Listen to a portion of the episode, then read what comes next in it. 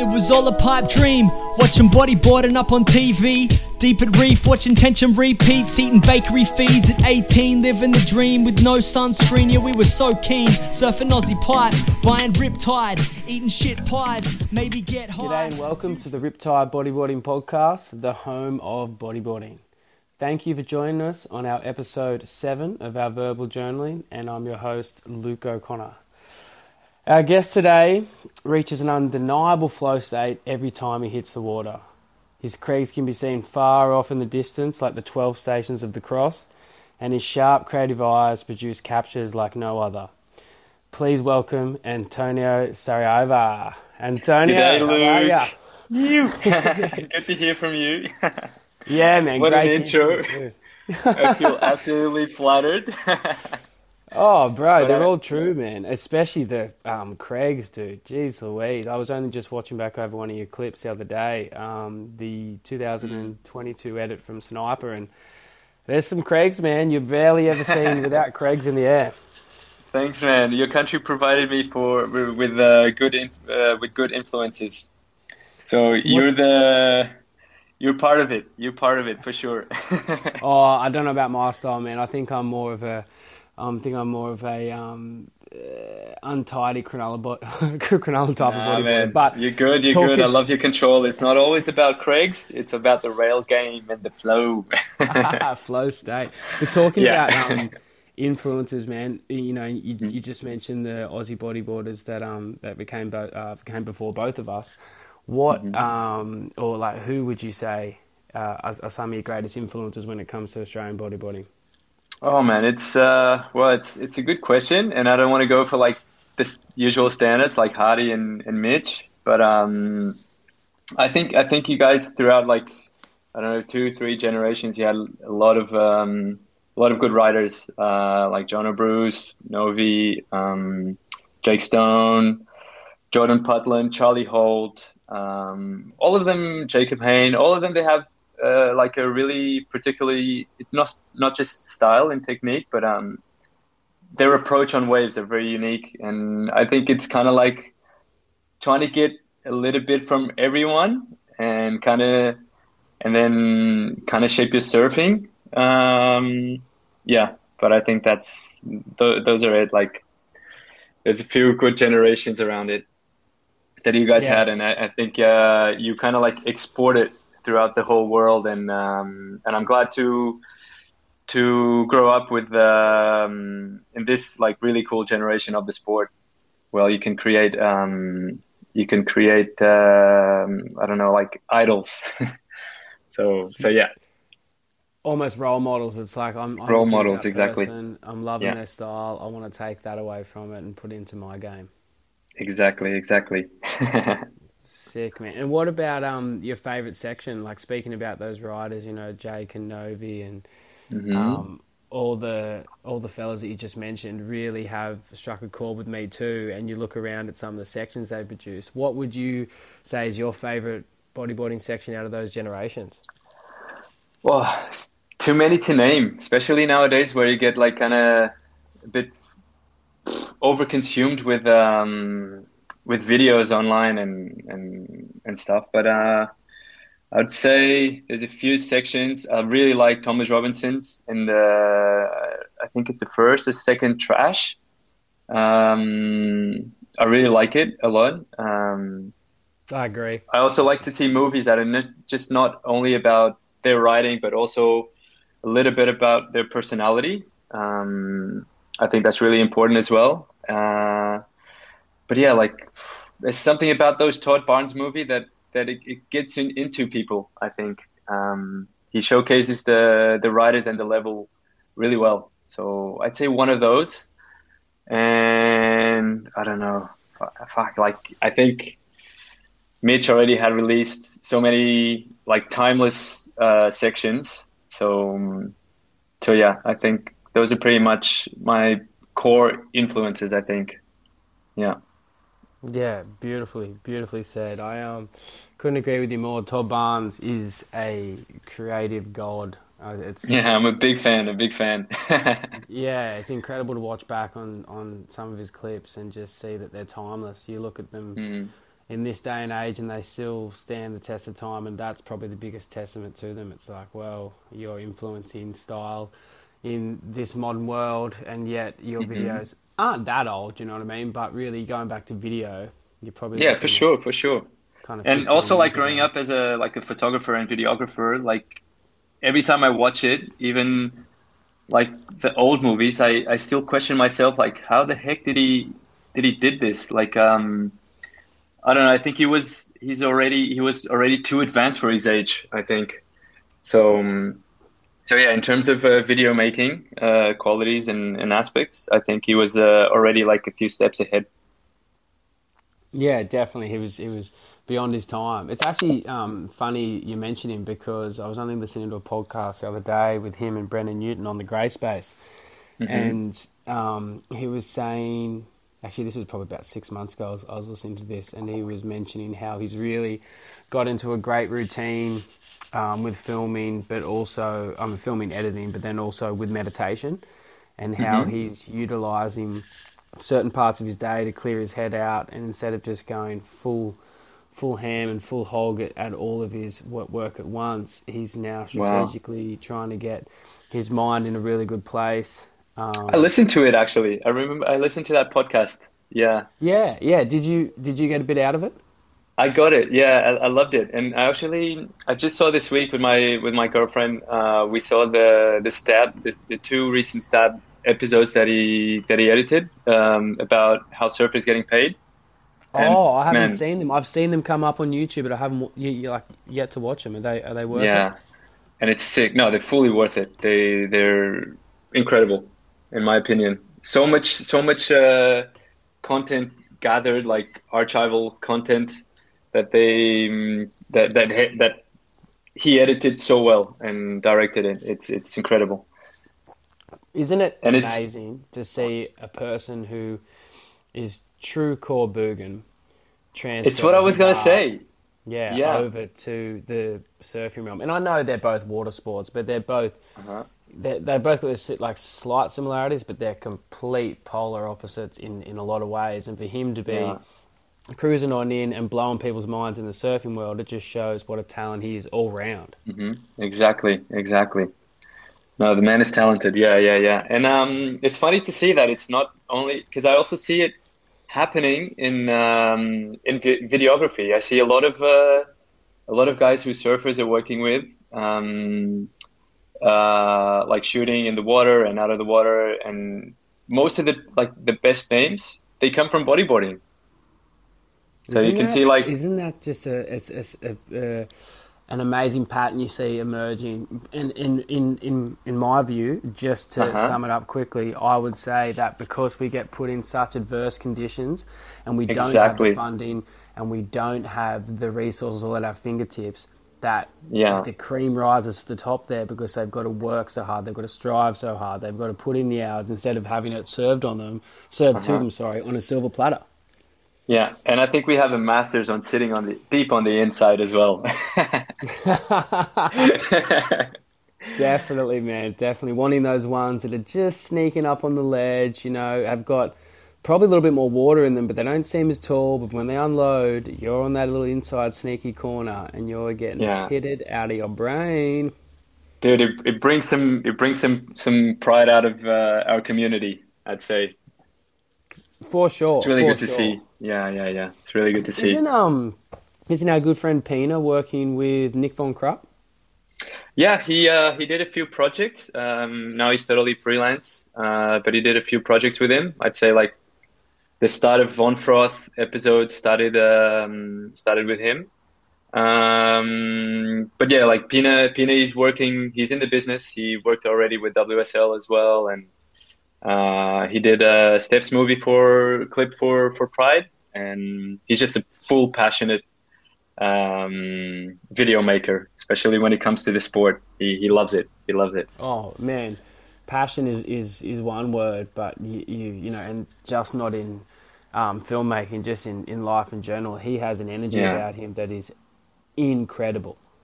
I mean, he jumped with us on a three month trip to Australia, like uh, just for for the pure passion of it, like without even getting paid. Pretty much, he just he just jumped on board. Like I, we only met him, me and Tor, we only met him like before the trip, a few months before, and as soon as we we told we told him about the idea, he was his eyes were sparkling.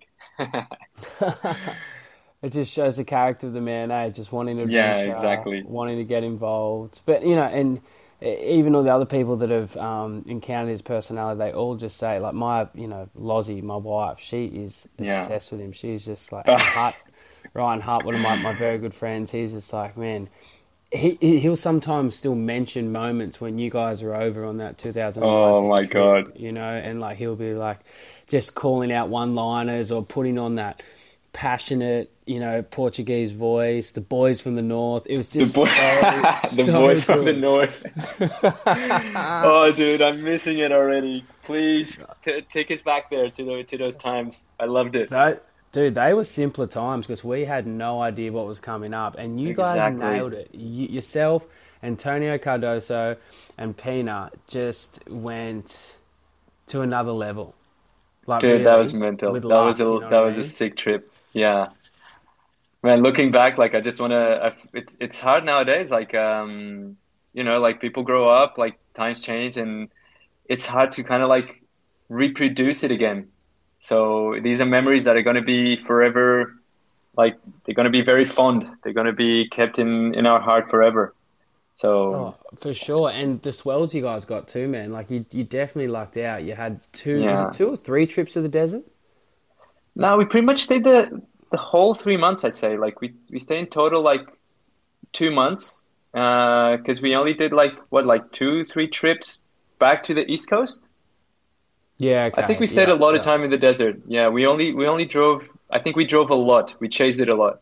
Um, oh, you did during those three months. Hours we were crazy. Can you give us a bit of a chronological rundown of that trip? So you flew into Sydney, uh-huh. obviously. Yeah, we flew into Sydney. Uh, we, we, we grabbed the, the, the big motorhome. uh, we got scared at the start because we, we were a bit skeptical on bringing that to to some remote places. Um, and yeah, the first night I remember we stayed at your place. Um, and on the next morning, uh, we took off. We took off because there was a there was a good swell hitting um, hitting South Australia. So we took off, and then we only came back like I don't know, like a month and a half after. Um, but I remember like you called this for a swell, this swell that hit depot, I think. You called us for this swell, and then last minute, I don't know, we, we hesitated and we kind of drove back. We, we, we drove halfway, but we hesitated and if it was going to be that good. And then we, we kind of drove back, but then we drove back. You tell us, no, come on, let's go, go, go. And then we drove again. So it was, um, yeah, it was, there, it was, there was a few crazy, a few crazy missions.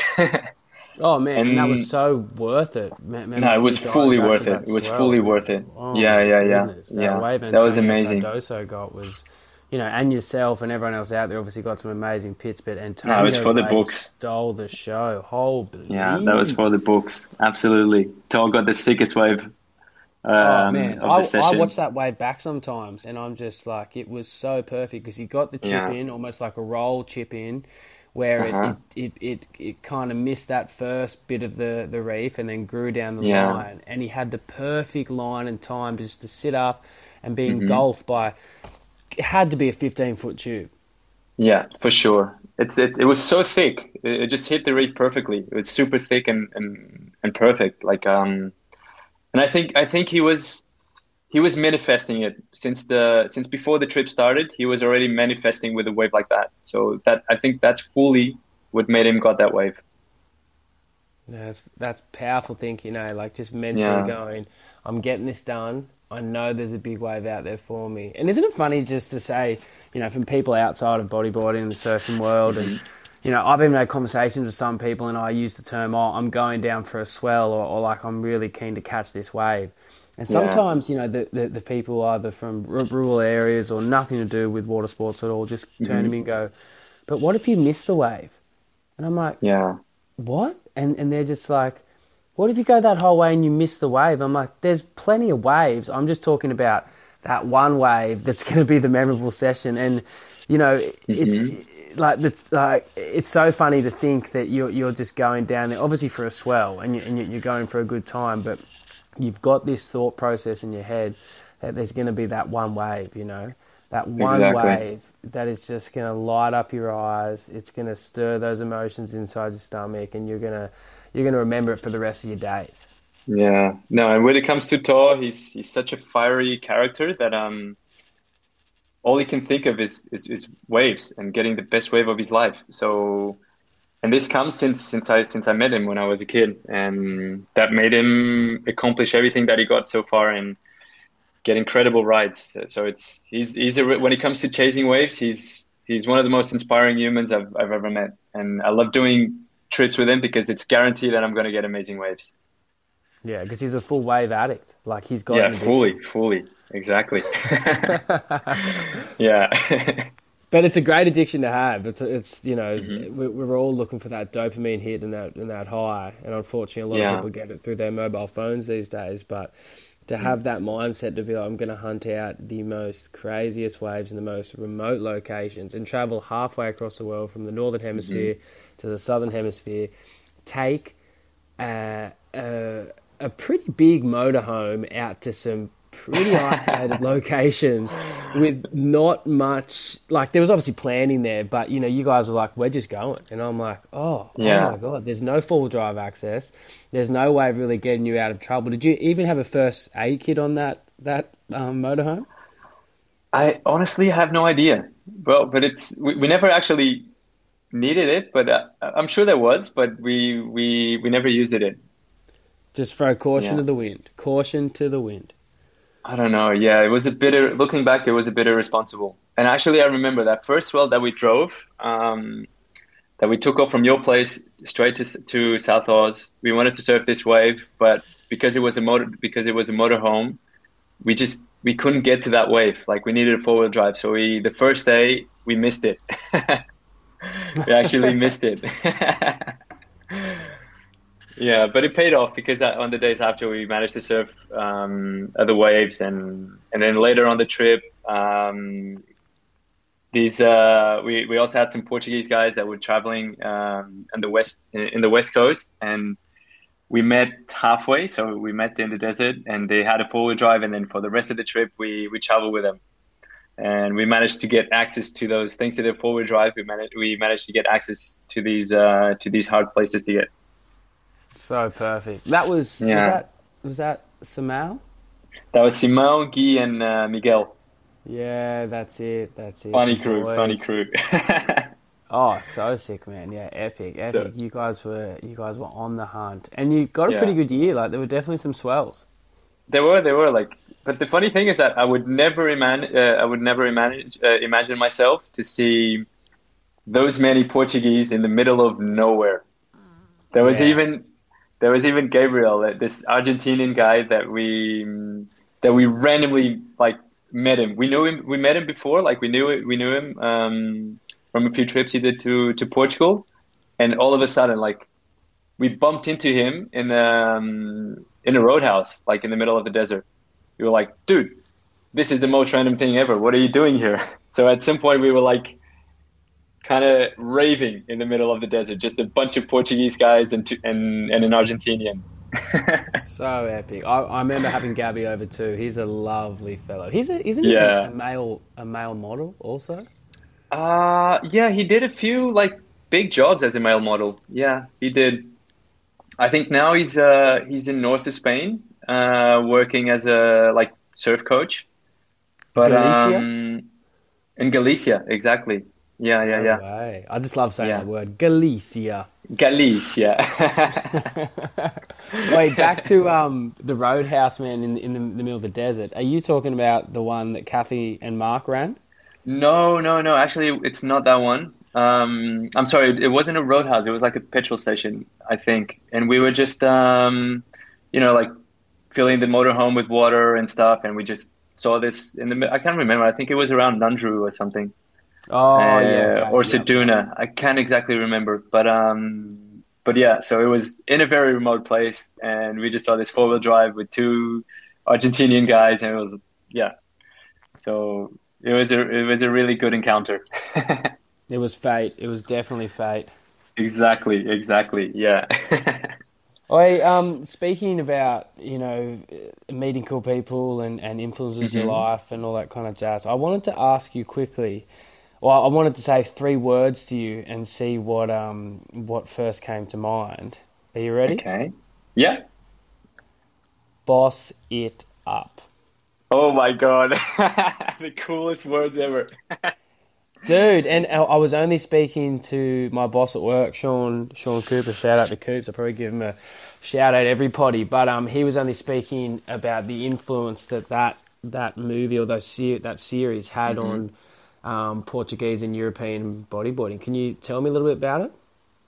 Um, yeah, yeah, yeah, sure, sure. Uh, I think um, so. Boss it up. Uh, they were kind of like this uh, group of friends um, that, I mean, we looked up to them when um, at, at like at our local breaks, and we we kind of wanted to get their level and managed to surf like these reef breaks from Ediset as, as well as them.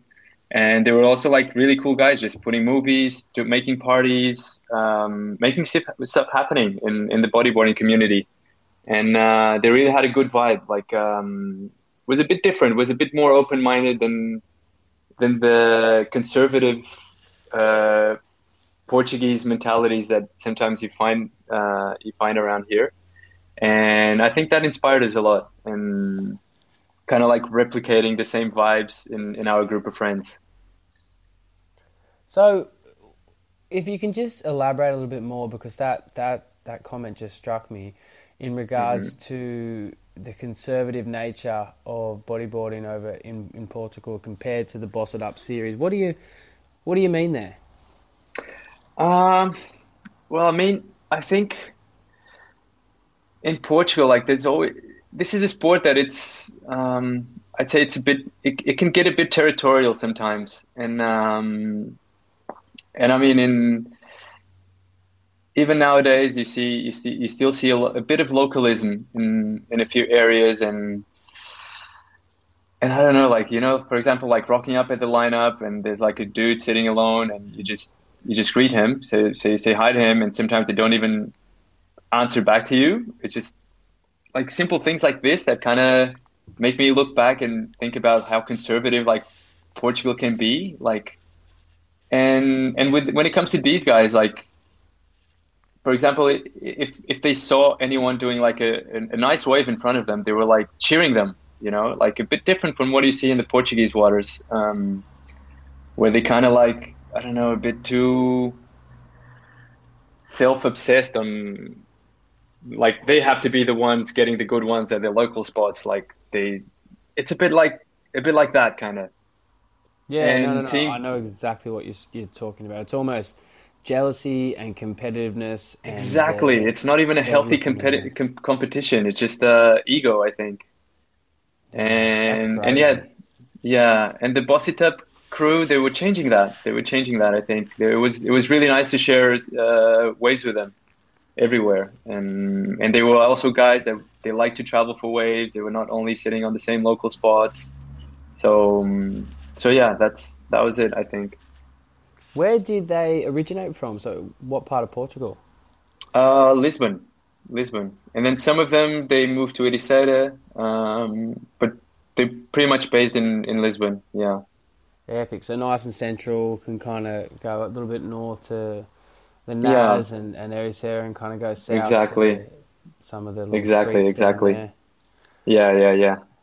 Dude, speaking about waves, you've obviously just you're almost just out of summer. You guys are, are mm-hmm. almost into to autumn. Has there been any um any seasonal changes you've seen? Any any changes in like the water, or have you um have you checked the banks at Nazaré? Has the sand um, built up? What's what's going on? Yeah, what I do feel is that, especially from late from last season, but let's see, like over the last ten years, I've been realizing that um, the seasons have been a bit delayed. So they've been starting. I remember, like I don't know, like 10, 15 years ago. Um, I would say like September. At September, we started have to have like really good swells, and now it's been shifting a bit more because, for example, last year it only started to pump like I'd say like late December. But then wow. January, February, March, this last season was incredible. It was like non-stop, back-to-back swells every single week. It was actually, I would say, it was too intense actually because we just wanted to rest and even trying to feel a bit, a bit of that FOMO again to surf, and um, and we just we, we didn't have time to rest or think. We just had to go mission after mission. and that was still during COVID, huh?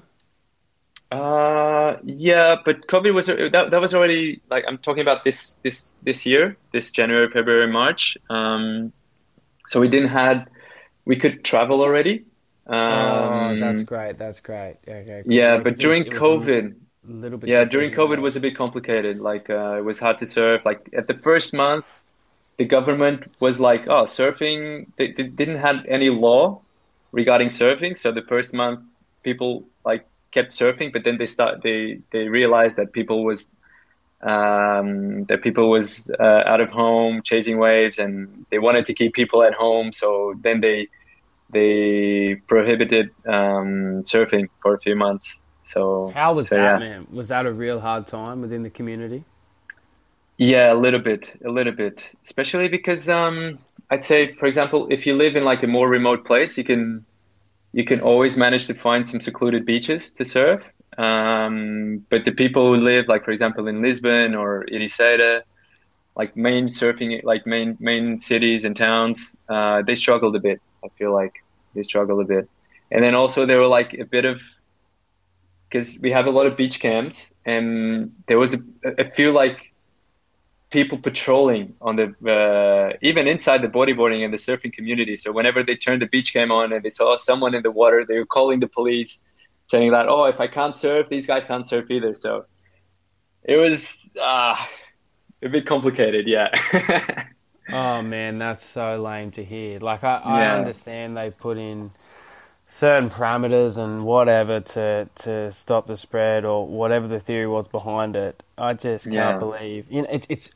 I I can believe it because it's human nature. You know, you want what you can't have and all this kind of exactly. stuff. Exactly. I understand, but at the same time, it's pretty goddamn lame when people are ringing yeah. up the copper dogs to get mm-hmm. someone ripped out of water when they're clearly yeah. bathing. I, I know it's the whole thing. I can't do it, but just like be stoked that they're getting their little fix and maybe they're going to be a better person to deal with. You know what I mean? And they're going to yeah. be happy as Larry. And uh, yeah, I, I, can see both sides, but it's just like mm.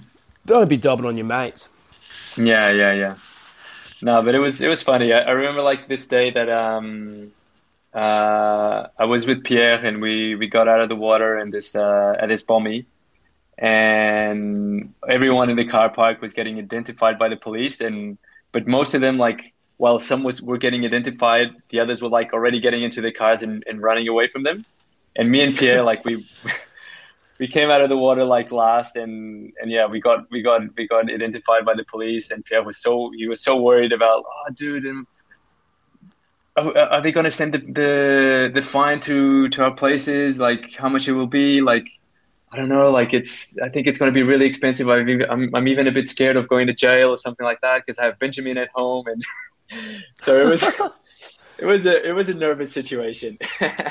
yeah, for sure. Everyone was definitely most certainly on edge. And, and I yeah. can understand why, why, sorry. It was, it was front page. It was, um, a lot of a lot of uh, information was getting spread around, and people didn't know which way was up. So yeah, it, it, it would be confronting, especially doing something that it's your pastime, it's your passion, it's your job. Yeah. Like for Pierre, it's definitely his job. Um, exactly. A little bit un- unnerving. When you say um, Bommy, I'm thinking about that beautiful left-hander you have there. I'm not going to name names, but is that the place you were talking exactly. about? Exactly. Yeah. oh my! You have goodness. a good feeling for these things. oh, I could tell straight away. I was just like, that wave. That wave is a yeah. pristine wave. Have so you like, been getting? I've... Sorry, go on. I know. I was just gonna say that after after getting out of uh, like an intense surf, like an intense situation, you get straight into another one. So yeah, yeah. so the nerves were a bit high and out the water. Exactly. Exactly. Yeah.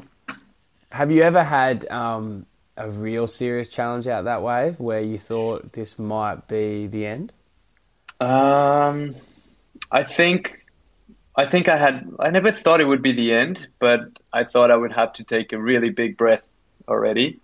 And it wasn't even surfing. It was uh, actually this day that I was shooting in the water with uh, with Gaston, and there were like one or two big sets on that day that uh, that it gave us second second thoughts. I, would say, but everything worked out well. Yeah, everything worked out well.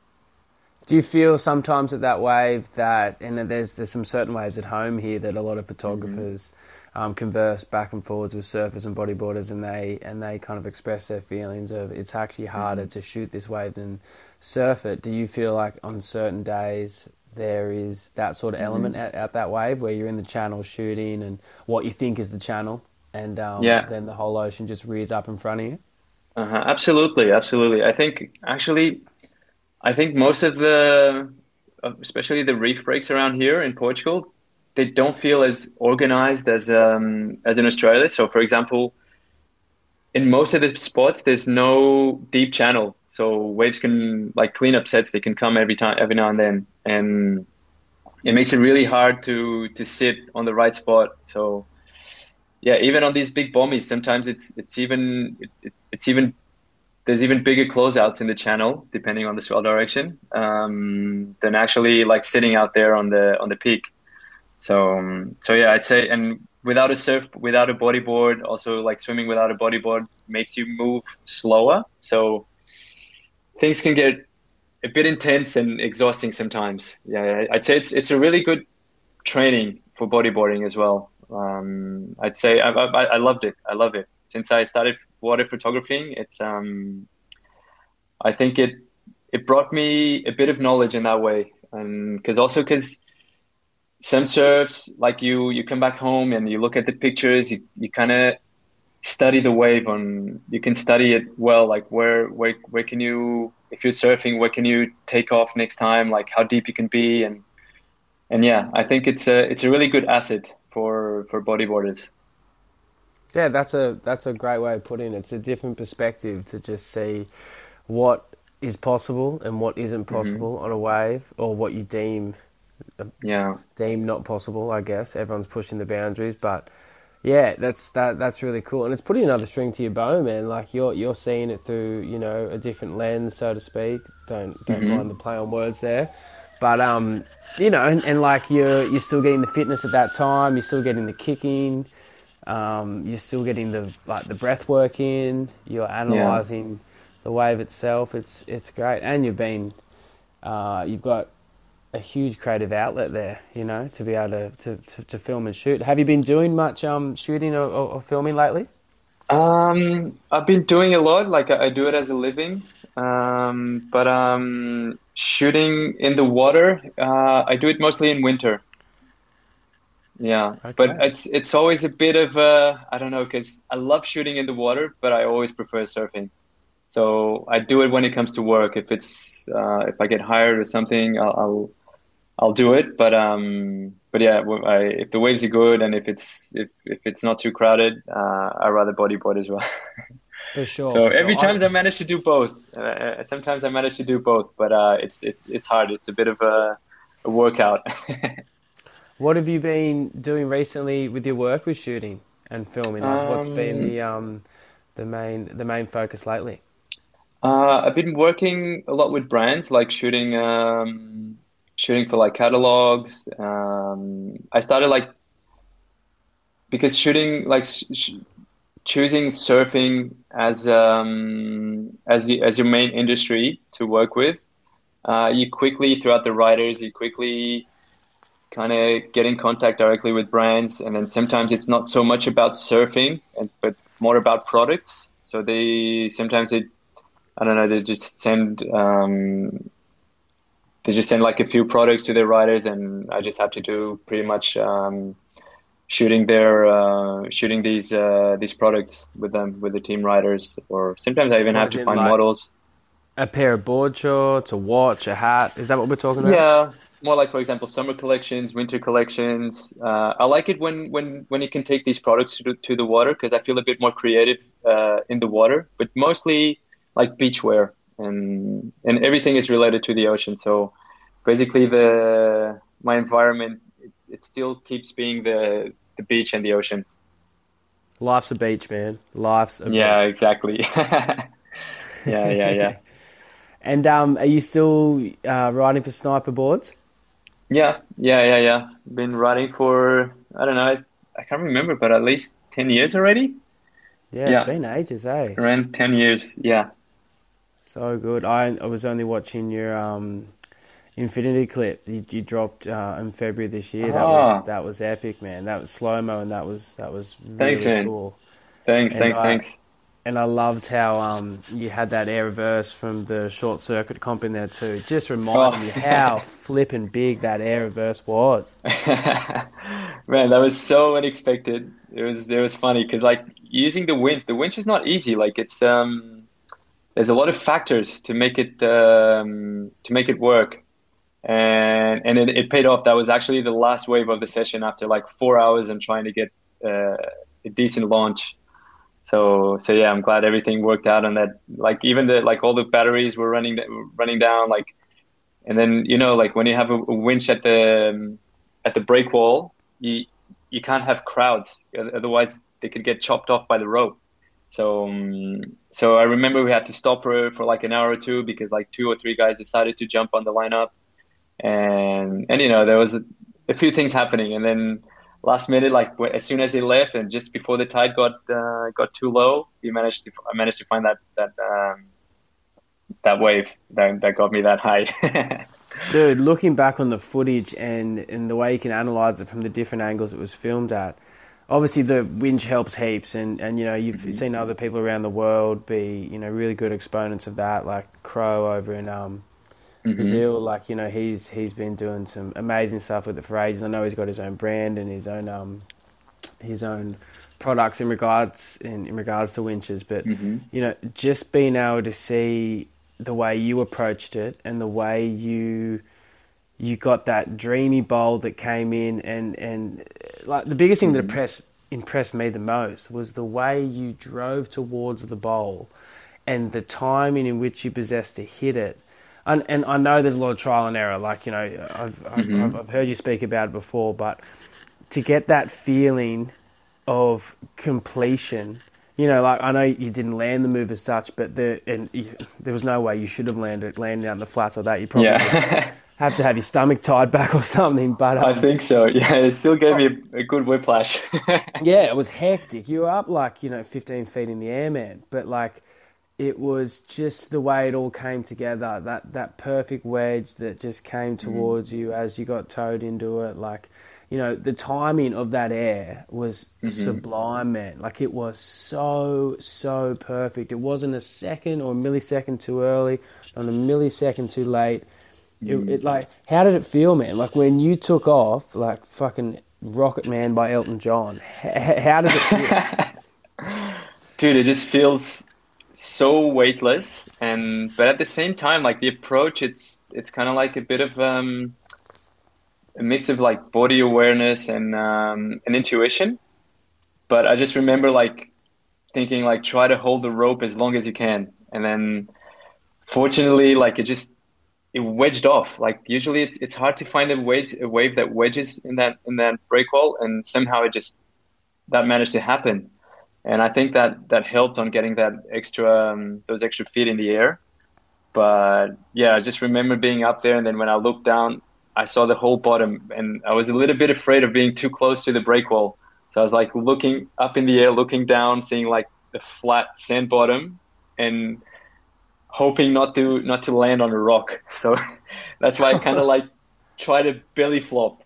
So so I couldn't I couldn't like touch the um, the bottom. So so yeah, Yeah, but I remember like coming up like had like I was like I had no air on my lungs and and at the same time like the boys were like screaming and I was like in pain, but it was I, I just want to cheer, but it was such a it was such a funny moment. And Marcio like Marcio is the guy who um, who has the winch. He's uh he's also such a good he's such a good um guy with the winch. Like he, he knows how to time waves really well and and and he knows how to put you on the right one. And and yeah, he had, he also has yeah, I, I didn't know this, but he was the um, he was actually the first guy to bring Tawa to Portugal uh, a few years ago with uh, Hugo Pinheiro. So his thing is he just loves jet skis and and motorized stuff. So so yeah, he's he's the right guy to to do it. Yeah, well, you got the timing spot on there, man, because that for was sure. Yeah, best entries into that Yeah, competition yeah, for yeah. that year by far. yeah. I would say it's it's more of the. I'd say that the the guy behind the the engine has um he has a lot more. He should have a lot more credit than the rider because it's it's so hard to, especially with the winch that it's it's fixed on a on a right spot and you can't just see. For example, if in the middle of the beach you see a set coming, you just drive there and try to get as many waves as you can. Like with the winch, it, it takes more time and things has to be a bit more calculated.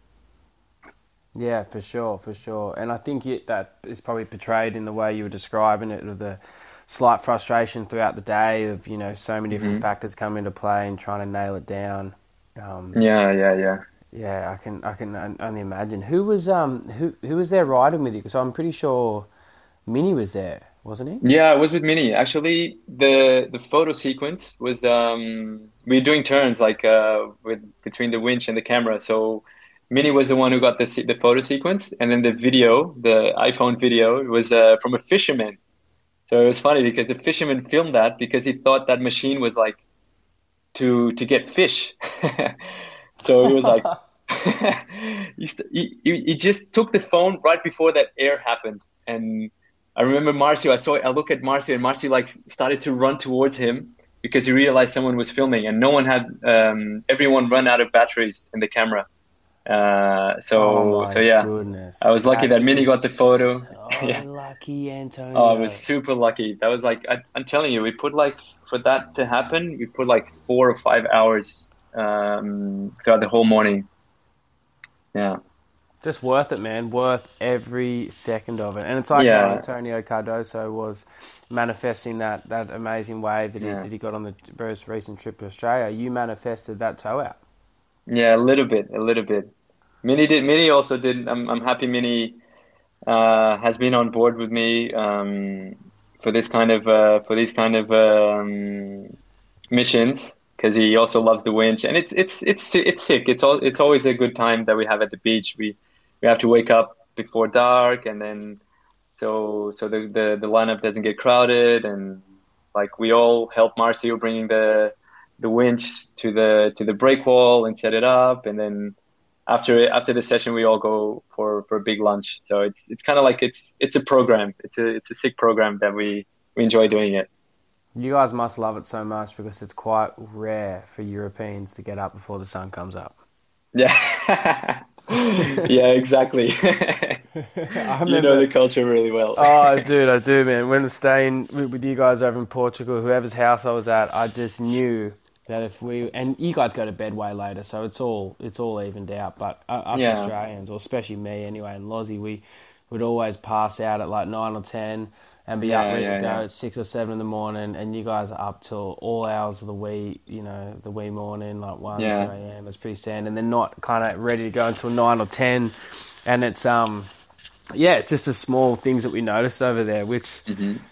which is which is which is good in some ways. But do you ever feel like that the morning you might have missed something in the morning for I those do early feel. waves? I do feel, and regarding that, I, I I must say I'm a new man. I'm I'm different. no, I've been I've been yeah, especially since um like in winter, I really enjoy waking up early before uh, before daylight, um, especially for surfing. Um, I love the missions, and I really don't mind waking up super early. But in summer, it gets a little bit harder, also because I don't know. You get you get daylight, you get sunlight until almost 10 p.m. And even though I try to force myself to go to bed like at nine and close close the close the windows uh, and the curtains, like from having that amount of light in your eyes for so many hours, it just turns your it, it just makes it harder for your brain to switch off. So even if I stroll in bed for like 9 p. like at, I, I go to bed like at 8:30 and then I stroll in, I keep strolling in bed until like 11 sometimes. But yeah, like I've been, especially since um, I've been with my partner Christina. She's uh she's an Austrian, so she's got that little bit of a German, um, let's say like German uh, method. Uh, I've been I've been waking up super early. Sick. And, loving the mornings. Been... Loving the mornings. Yeah, yeah, for sure. It, it can be the best part of the day. What what what have you guys been doing in the morning? Has there been any any um any, any sort um, of like activities you, you, you regularly do? Yeah, usually, for example, Christina just likes to wake up and she doesn't eat in the morning, so usually she just packs and goes straight to the beach for a quick surf before work. And I like to have a bit of a slow morning, even though if I wake up, even if I wake up super early, I like to to make a nice breaky, a coffee. So I like my routine. And then even if I have to wake up like an hour and a half before um, before leaving home, I keep I don't know I, I keep enjoying these these morning routines. But um, but yeah, after that, like we we wake up, kind of make breakfast. Either we go for a surf early morning, and then come back home for work, or or yeah, or we just stay at the beach the whole morning, and then and then yeah, try to enjoy, make the most out of out of the day, and come back home early. Oh man, summer in yeah. Europe, you're making me jealous. We've just come through a pretty yeah. cold and rainy winter here in Oz, especially for our standards. Oh. There's been a lot more rain on the east coast because of the La Nina pattern that we're we're currently in, and uh-huh. and um, there's been some some different some different moments because usually even in our winter months you can still get away with the sun on your back and you can hide behind mm-hmm. a cliff in a southerly or a sou'wester and it still feels like you know the old 20 22 degree day so it's it's it's mm-hmm. pretty nice but and obviously not comparing to, to your winters because you guys get some some fierce winters man like even when i was there it is but it's not as uh it's not so different to us i feel like i yeah, think you reckon? That, yeah i think the winter winter in oz can be quite harsh as well the only thing that makes a difference is the temperature of the water i feel in portugal it's way colder so yeah, um, yeah, it is for sure. Yeah, yeah. I don't mind I the guess, cold air temperature, but the cold water, it's it sucks. yeah, that it's a hard one to get motivated. I, yeah. I, I, fully get you. Yeah, we've been lucky with our water to stay pretty warm warm this year. That's been a good benefit of La Nina. But I think yeah. maybe not so much the cold too. Like you are right. Like they, they, they can be similar climates, but it's more so we're not used to just having that many dark, rainy days where we're so much mm. we're, so much more used to um, experiencing like that sun on our back and that vitamin D and just the and the yeah. vibes that that comes with it. We're like a sun drenched nation that has gone through a bit of a weird, darker period. It's probably just a you know just mm-hmm. a, a pattern and whatever it is, but it you see a huge um, shift in the mood. You know, you you really yeah. do from week to week. I'm sure you just you know just coming out of summer now it's the last couple of days like you I'm sure you've been on a high because it's just like everything comes to life it's so much warmer everything's good and you guys have had a crazy warm summer this this year I believe yeah we had a few heat waves um, we had, we already had a few heat waves where it got like 40 like there was like even in the middle of Portugal in the interior it even got like 47 in some places Wow. Yeah, but then the water still still gets still it's still freezing. So I, I, would even say that the water in, in summer it's it's colder than than in winter because we get north swells and with north wind. So so yeah, it's it's pretty cold. It's not just the difference of the temperature, like the shock. It's it's really the um, I really think it's because of the swell direction that makes the water so so cold in summer. Yeah, the Atlantic. Oh, the yeah. Atlantic. And sometimes it's in summer, even when the waves. Well, it's it's really hard to find sometimes motivation to surf crappy waves, um, because of that. The water is just so cold.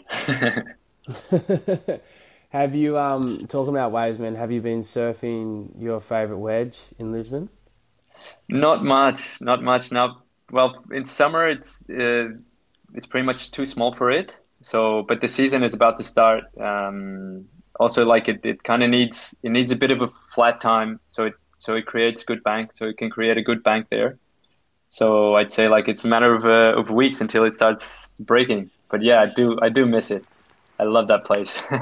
oh man, that's just a playground. That's an aquatic playground. That joint. It is. Yeah, yeah, yeah. But actually, I, unfortunately, I, I even during the season I can't surf it as much as um as before because I moved to to Ericeira. Um, and I've been living away. in Lisbon anymore? No, no, no. I haven't been in Lisbon for the last three years. I think. Yeah. Oh my goodness! I I'm moved to getting my facts Nazaré when I- up. Yeah. So when I came back from that Australian trip, I pretty much moved to Nazaré and stayed there for two years. And then, and then, yeah, I moved, um, and then I moved last year to, to Ericeira. So it's still like to go to Lisbon every day to that wedge. It's, um, sometimes I don't have time for it. So yeah, Yeah, I, I always try to go whenever it's, uh, the right swell. For sure, for sure. And you, like living in Nazaré, man. Please tell me about that. Like, were you hanging out with Strodgy and going to handball games? Yeah, Sturgy. He was actually on the first year. Um, he was my neighbor. He was the guy living right next to me.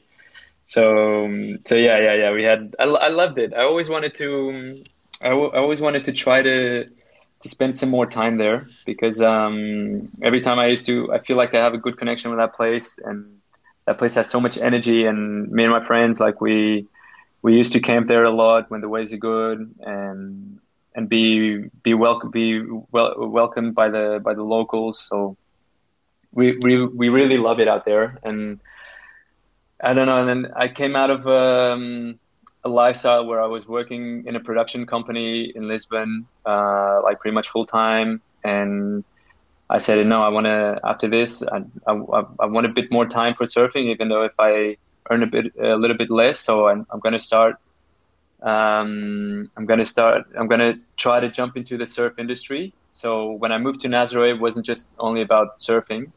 Um, was also to try to get uh, a bit into the surfing industry and try to get photo footage and get in contact with uh, with some brands and stuff.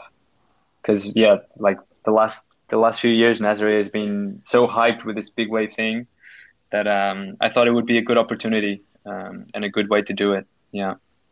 Have you seen many, you know, vast changes in the Nazaré community since um, that wave's been placed firmly on the um, the global big wave map? Mhm.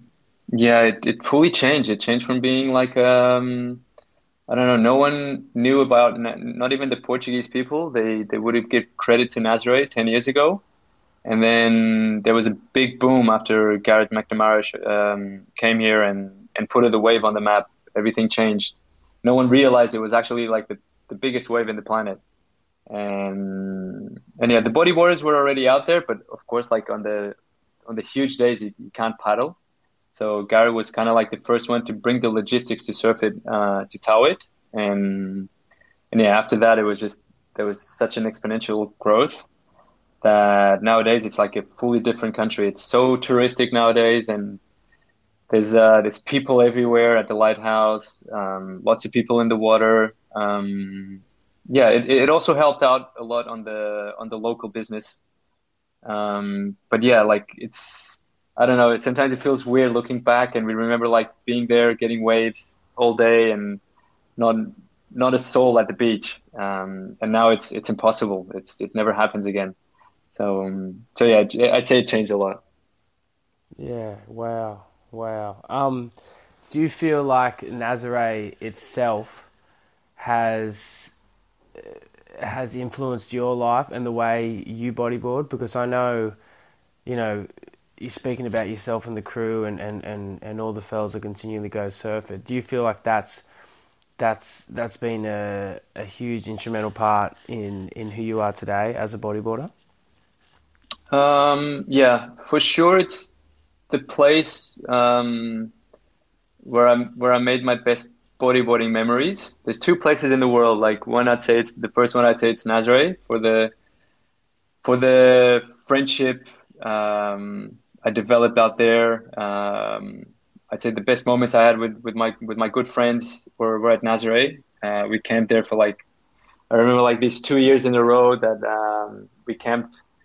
The banks were amazing. We just had incredible back-to-back swells out at Nazaré, and we pretty much skipped uni uh, for a whole semester um, just to, to be camping at the beach and getting waves. And and that that made us that made our group a lot closer and and and gave us a really good connection with the with the place. Um, and also like the, the quality of that of those beaches when the banks are on, it's just there's like endless possibilities. I'd say it's uh, you can get the biggest wedge in in in the world out there, and and yeah, in terms of but it's a hard work. It's always a hard work. So it always it's a place that always keeps you humble because you can get yes you can get the wave of your life, but it's so hard to get it because it's so shifty and there's a lot of different peaks.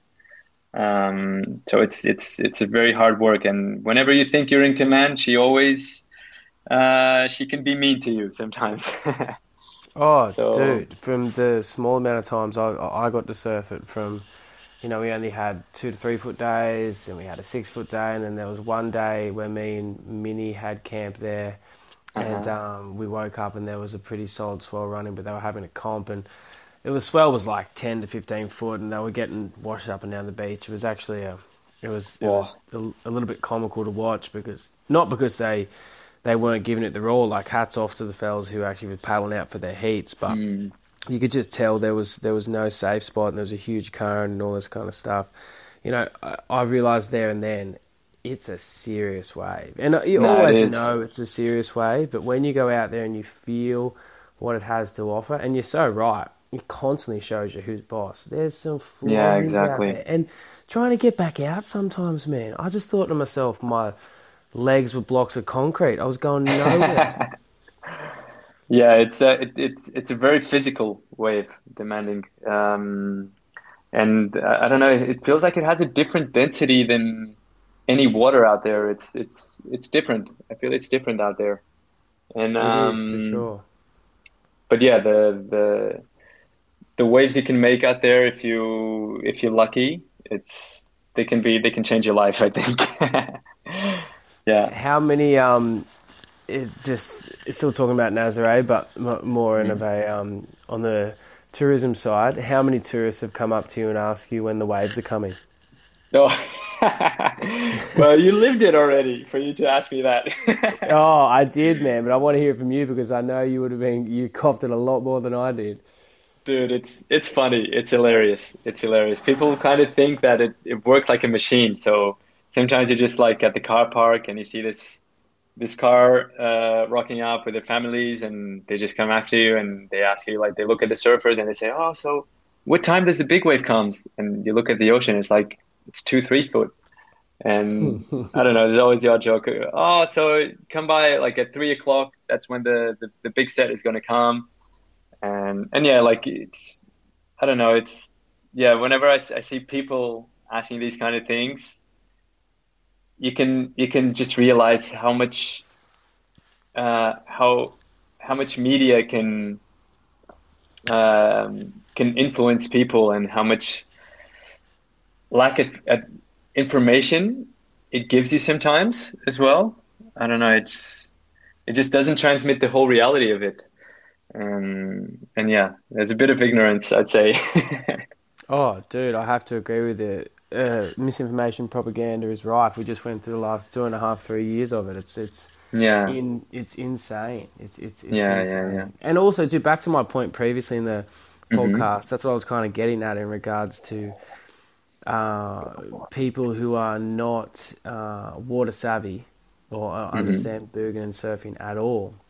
Really you know, do have those preconceived ideas of just like you turn up, it's scheduled, it's all good, there, there it is, and they just go out and do it. They, they, they, don't understand the countless hours that you've got to put in just to be there at the right time, on the right, the right tide, yeah. the right swell, the right wind. Studying all these weather charts, wanting to go backwards and forwards, like you know, you you have to rearrange not just like your your schedule.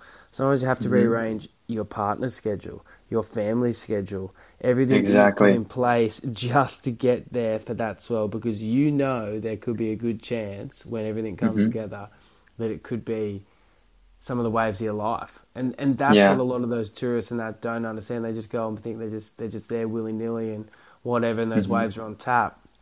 And it's it's an art form when those when those waves are breaking. It's like at home when certain mm-hmm. slabs go off and you know they're perfect and and exactly go back over your head and you go, well, we've only had two days of good waves out of this certain spot this year, and in the mm-hmm. last decade, I can probably count on one hand how many, you know, all time sessions have gone down. It, it it, it is worth dropping everything sometimes for these waves and just getting there. And if it's at 3 p.m., I'll be there. I'll be there with Mm-hmm. bells on. Yeah.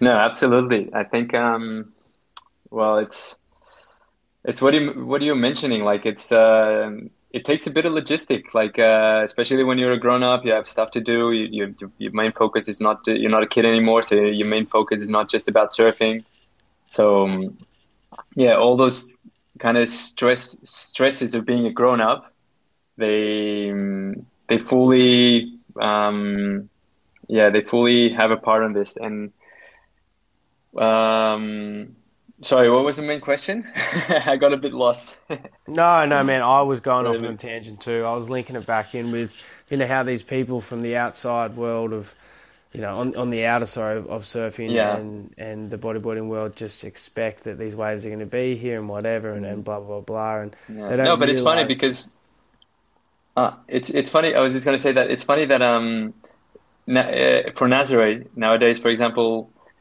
they actually announce it on the news whenever there's a huge swell coming. So on those main swells, uh, you can expect to see him on the news, and that's why it, it also gets especially crowded on those days. It's kind of like a football stadium. Wow, who would ever Yeah. thought like that? wasn't it a, was it a was it a monk who was up in that monastery back a thousand odd years ago, up at the top of the cliff there? I, I can't remember. I never heard about that story. A monk. Oh, maybe I'm. Just, I, I I I got, I got told one of those tourist stories. Who knows? But like you know, can you imagine back in the day when, say, like a thousand years ago, whenever Uh-huh. that that um that what would you call it? Like a monastery, a, a temple? Ah, no, I think there was a saint because um, the the the name of the fort is uh, São Miguel Arcanjo, so it's like a, the name of a saint. Oh. Yeah, Sweet, sweet, sweet. I'm getting my facts mixed up for sure then. But yeah, so yeah, yeah, yeah. imagine that saint back a, a thousand or so years ago, back in medieval times, just going, Oh man, look at this rocking up and it's seeing those those explosions. Yeah, Yeah, and be like, "Oh, incredible. And then now thinking that it's just a main tourist attraction and people, it's getting announced on the news as to when you need to turn up there. It's, oh, times have changed. yeah. No, that beach was a desert a few years ago. I remember the first time um, I went there. I told my parents to took me there. I was kind of like 12 years old, and I remember asking my parents to take me there, and then we were like, I didn't know exactly where Praia do Norte was, so I remember like driving around town, uh, asking a few of those old ladies, uh, how can I get access to the beach, and they were they were like uh, scaring my parents and telling them, "Oh, you want to go to that beach? You shouldn't. Be careful because the waters there they're not they're not good for surfing. They're too dangerous." And like telling all these cra- like scary stories. So my my parents were really skeptical about taking me there. And but yeah, looking back, it was funny. Yeah. Yeah, funny and obviously so untrue when you like look at all the amazing content and all the crazy waves you guys have surfed out there over the last couple of decades. It's, you Yeah. know, boundaries are there to be broken. yeah, yeah, yeah. Hectic. Well, man, um, I just wanted to thank you, Antonio, for this conversation. We've we've um, reached a good old hour mark, and I don't want to cap these things, but I got to go to work tomorrow, man. I got to put food on the table, you know. Yeah, of And, course, you got a um, kid to take care of. Yeah, yeah, yeah, yeah. I, that's uh, I, I know we're going backwards and forwards before this conversation started, but again, I'll apologise Yeah. for holding you up. I just No, it's all good, man. Are you kidding? sleep, It's man. been I can't re- I, I can't believe like I we we haven't talked to each other like in like this um since before Lenny was born. I So it's know, it was quite a while, man. Look look how time passes. Yeah. And I, it's I actually I'm quite I'm scary. I owe you an apology for that. No, and me too, man. Like it's always the the the case you can blame it on like the time zone or you got too much on, but there's never Yeah, um, yeah, yeah. It's you just know. yeah, life happens. Yeah, yeah, life happens. But let's make it happen No. more often and more frequently. Oh, it would be would be a pleasure, man. Would be a pleasure. Happy days, man. And- well, thank you so much for coming on. No, I'm the one thanking you guys. Thank you so much for for this and for for hearing me. No, I do. We wanted to speak to you straight off the bat. You were you were high on the list of um, guests we wanted to get on. It's just thanks, making the time and getting around to everyone. And there's such a cool scene over in Europe, and we, we want to hear more about it. Because again, I've said this before, we're on a desert island here in Australia, and we've got some good waves and some good bodyboarders, but there's a whole world out there that um that is just frothing Mm. on bodyboarding. So we want to hear more about it.